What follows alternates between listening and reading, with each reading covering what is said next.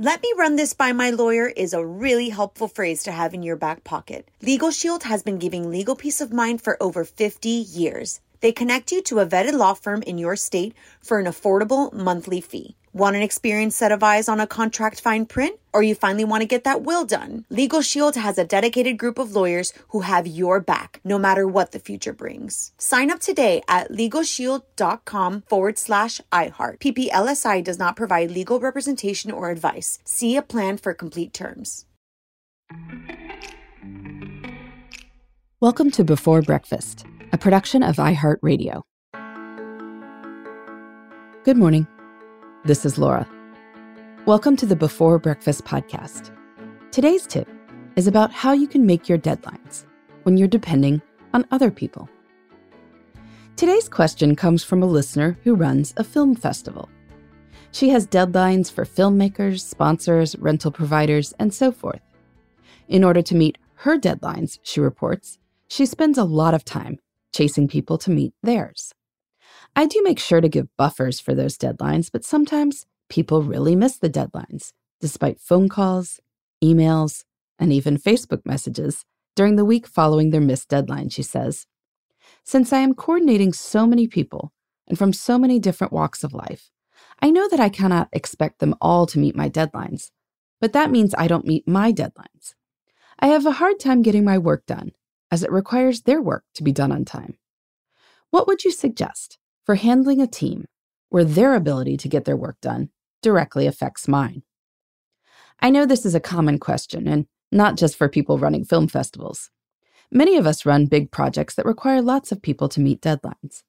And unfortunately, some people are much more reliable than others. Sometimes there are good reasons, and sometimes there are not. But if you still want to be reliable, you have to figure out what to do about it.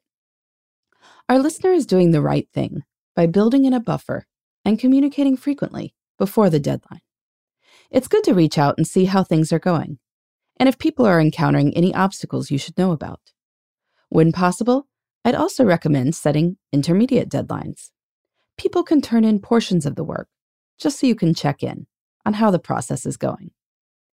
That said, some people are still going to miss their deadlines, and the secondary, real deadlines.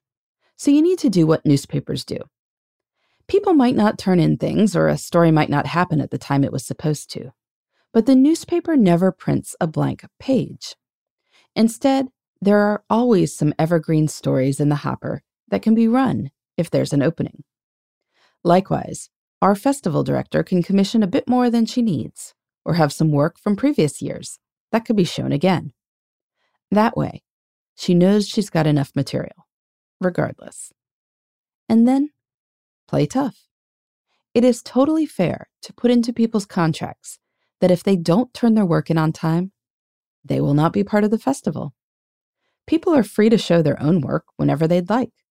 But if you'd like to be part of something bigger than yourself, you have to play by group rules. A lot of people learn this the hard way. I helped with a choral composition contest for a few years, where we once got a commission very late. We had to spend a disproportionate amount of time that last week before the concert learning that piece. And so the clause went into the rules after that. Now, a film festival or a choir competition is a little different from most projects at work, but I think it still helps to think through backup options. You can usually check in to see if someone is falling behind. And if a team is falling behind, then you need to think about option B. Work hard to make option A work. But if it doesn't, then what? Have an answer, and you'll be more relaxed in general. In the meantime, this is Laura. Thanks for listening, and here's to making the most of our time.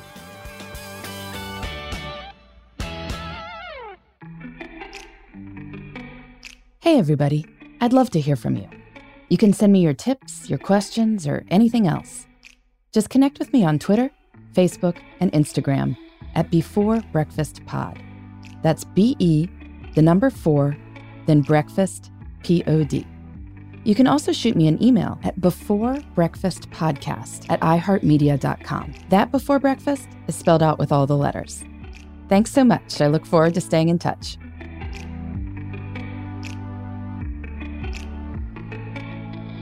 Before Breakfast is a production of iHeartRadio. For more podcasts from iHeartRadio, visit the iHeartRadio app, Apple Podcasts, or wherever you listen to your favorite shows.